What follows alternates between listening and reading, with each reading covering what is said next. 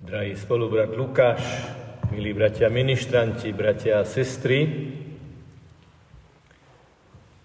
nedávno som sa rozprával s jedným starším mužom, ktorý mi prezradil, že ako inžinier vodohospodárstva mal pred niekoľkými desiatkami rokov na starosti zavádzanie vodovodu v Šaštíne. Vodovod bol naprojektovaný takým spôsobom, že sa počítalo s výrubom mnohých stromov pred šaštinskou bazilikou. Mnohí si to určite viete aj celkom dobre predstaviť. Po dlhom čase prišiel na kontrolu a veľmi nepríjemne sa prekvapil. Nič neurobili. Stromy sú tam. Ale keď im to vytkol, tak mu povedali, my sme to spravili, ale rúry sme pozvárali takým spôsobom, aby sme nemuseli panenke Márii vyťať tie stromy, veď to by sme jej predsa nemohli urobiť. Zaujímavý príbeh o tom, ako sa tiež dá prežívať úcta Pane Márii. Úcta k Pane Márii je úcta, ktorú chce Ježiš. Z kríža nám hovorí, tebe aj mne, pozri, tvoja mama, tvoja matka. A neuvedomujeme si, že sú to slova nádeje zomierajúceho Ježiša. Tie slova mali nesmierny dosah na Jána, ktorý pannu Máriu vzal za svoju. Aj keď v pôvodnom origináli čítame slova vzal ju k sebe, alebo vzal ju medzi svoje veci, duch týchto slov je, že si ju osvojil a prijal ju do srdca. Ježiš zomiera a zdá sa na kríži, že všetko končí, že projekt sa nepodaril, že všetko to, čo Ježiš povedal, napokon ide ku dnu a on, premožený, zomiera. Ale prečo nám potom dáva matku, keď je všetkému koniec? Aby povedal, ani na tej najtemnejšej Golgote, ani v tom najtemnejšom tuneli, ani uprostred toho najtemnejšieho, najhroznejšieho sklamania zo seba a z druhých nie je beznádej, ale nádej. Trošku zavádzajúco znie, keď hovoríme, že veríme, že svetlo je na konci tunela. Ale tým vlastne hovoríme, že keď všetko pominie, keď utrpenie skončí, tak potom, keď bude po všetkom, potom príde svetlo. Ale v biblickej evanieliovej logike svetlo nie je na konci tunela, svetlo je už v tuneli. Ježiš nám to práve hovorí. Je v tom najtemnejšom tuneli svojho utrpenia, keď na ňo dolieha nielen krútosť rímskych vojakov, ale aj zrada jeho najbližších, z ktorých len jedna dvanástina stojí pod krížom. Štatistika religiozity na Golgote je jeden človek z dvanástich. A ostatní sú kde? A Ježiš hovorí, hľa tvoja matka, ona ťa prevedie tou tmou, ona ti dá nádej, ona je ženou nádeje, pretože verí tomu, čo povedal Boh na začiatku tohto príbehu, jeho kráľovstvu nebude konca. Ani si to neuvedomujeme, koľkokrát sme to dnes vyjadrili, že aj keď sa zdá, že stojíme pred múrom a nedá sa ďalej, žena nádeje hovorí, ak dovolíš, aby Ježiš kráľoval v tvojom živote, tak vždy bude nejaký priezor, vždy budú nejaké dvere a nejaká brána a ty s nádejou budeš kráčať ďalej. Slova pros za nás hriešných teraz i v hodinu smrti našej. Amen majú nesmiernu silu. Keby sme mali z týchto slov vyjadriť to slovo, to, ktoré je tým významovým jadrom tejto záverečnej modlitby zdravasu, tak to najfascinujúcejšie slovo je teraz. Teraz. Lebo tým hovoríme, že naša viera je živá. Že my v tento útorok o nejakej pol siedmej večer veríme a vyznávame, že teraz prosíme Pannu Máriu, aby sa za nás modlila. A keď povieme pro za nás hriešných teraz, tak o čo ju prosíme? Aby v tejto chvíli vyprosovala našu svetosť. Aby sme v tejto chvíli a v každej inej chvíli, aj uprostred víru každodenného života, v škole, v zamestnaní, v práci, na ulici, uprostred konfliktu, aj v tej najpokojnejšej rodinej situácii sme boli svätí. Preto o tom my, hriešnici, ju pre svetu a prečistú Pannu prosíme. Ale možno si poviete, ale to nie je náhodou také pyšné, nadradené? Prosiť o to, aby sme boli svetí? No čo znamená byť svetý teraz? Čo znamená byť svetý v prítomnej chvíli? Je to tak jednoduché a zároveň tak veľmi náročné. Vložiť do tej situácie maximum lásky. Vtedy sme sa posvetili, vtedy sa posvedcujeme, vtedy sme na ceste svetosti, keď do tej konkrétnej chvíle vložíme maximum lásky. Niekto chce, aby som ho vypočul, budem sa na ňo maximálne sústrediť. Robím svoju prácu, urobím, je čo, urobím ju čo najlepšie, ako vládzem.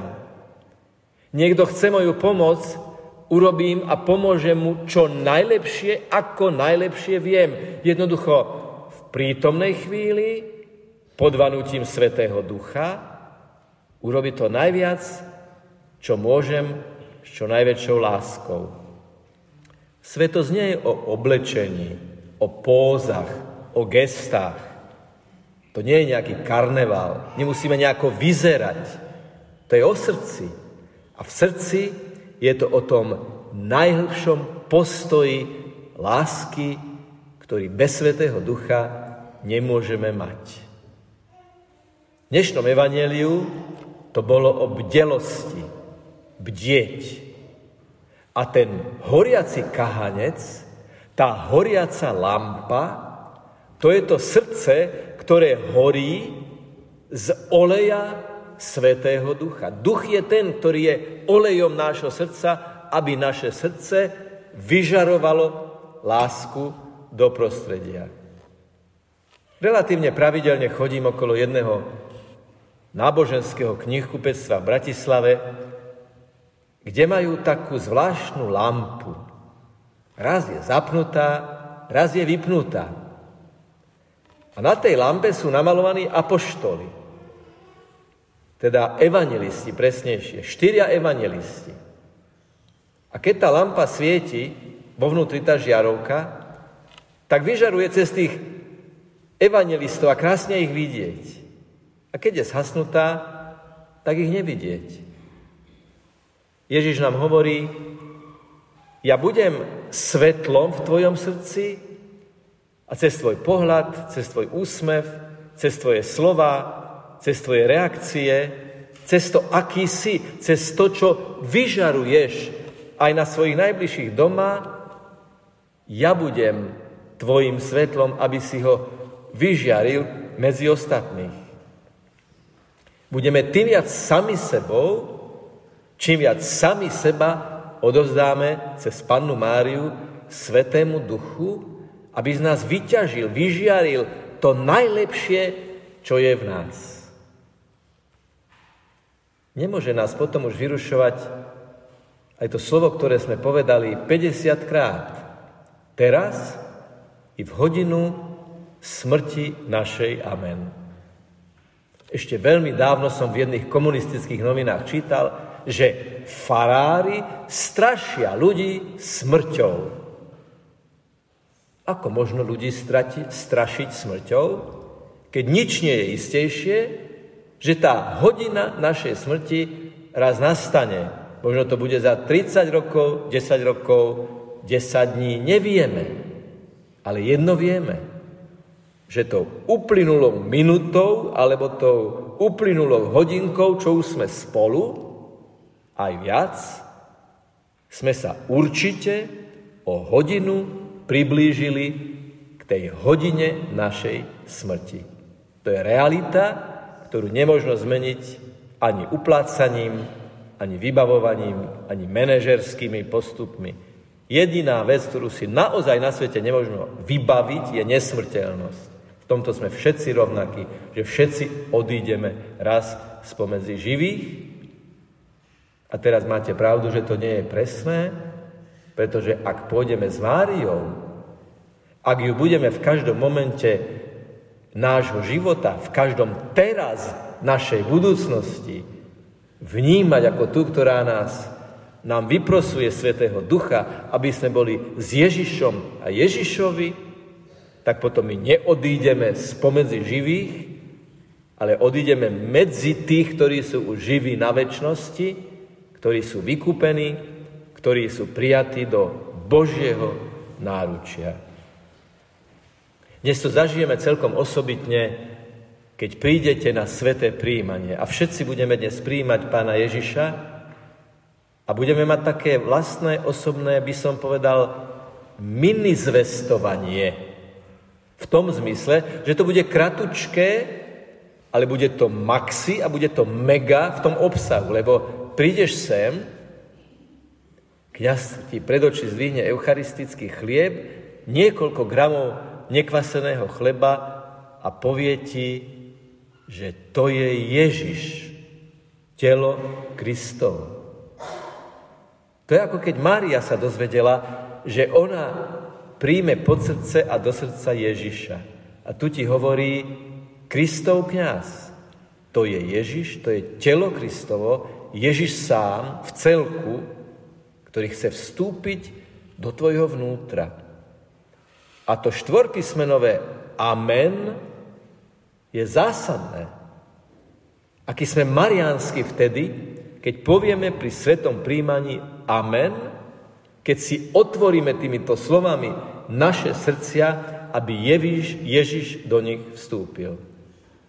Svojím spôsobom tá modlitba pros za nás hriešných teraz i v hodinu našej smrti je vypočutá v tom momente svetého príjmania, pretože je to Mária, ktorú sme prosili, aby sa za nás hriešných modlila a my máme z ducha silu prísť a povedať amen a vyznať vieru, že je to Ježiš sám, ktorý sa dotkne nášho srdca. A tak v duchu dnešného Evanielia, aj v duchu ruženca, ktorý sme sa pomodlili, aj v duchu nášho stretnutia a tohto ružencového októbra, aj v duchu celej atmosféry spoločenského, kultúrneho, akéhokoľvek života, navrhujem, aby sme po prijati eucharistického Ježiša kratučko, keď sa vrátime do lavice, v takej krátkej sústredenosti mu povedali, Pane, buď svetlom môjho srdca, buď svetlom môjho života, Buď svetlom, ktoré cez mňa bude vyžarovať na tých, ktorých stretnem, buď svetlom, ktoré mi nedovolí nikdy ťa zradiť, ale vždy ti slúžiť a plniť tvoju najsvetejšiu vôľu. A tak to bude úžasné, že po bohoslužbe slova a bohoslužbe obety výjdeme von, aby sme prežili bohoslužbu každodenného profánneho života a tam povedali že tu a teraz sme plní Boha a aj cez našu profesionálnu aktivitu, cez naše stretnutia, cez naše slova ho chceme odozdávať ďalej. Ako hovorí svätý František, viac skutkami ako slovami. Nech je pochválený Pán Ježiš Kristus.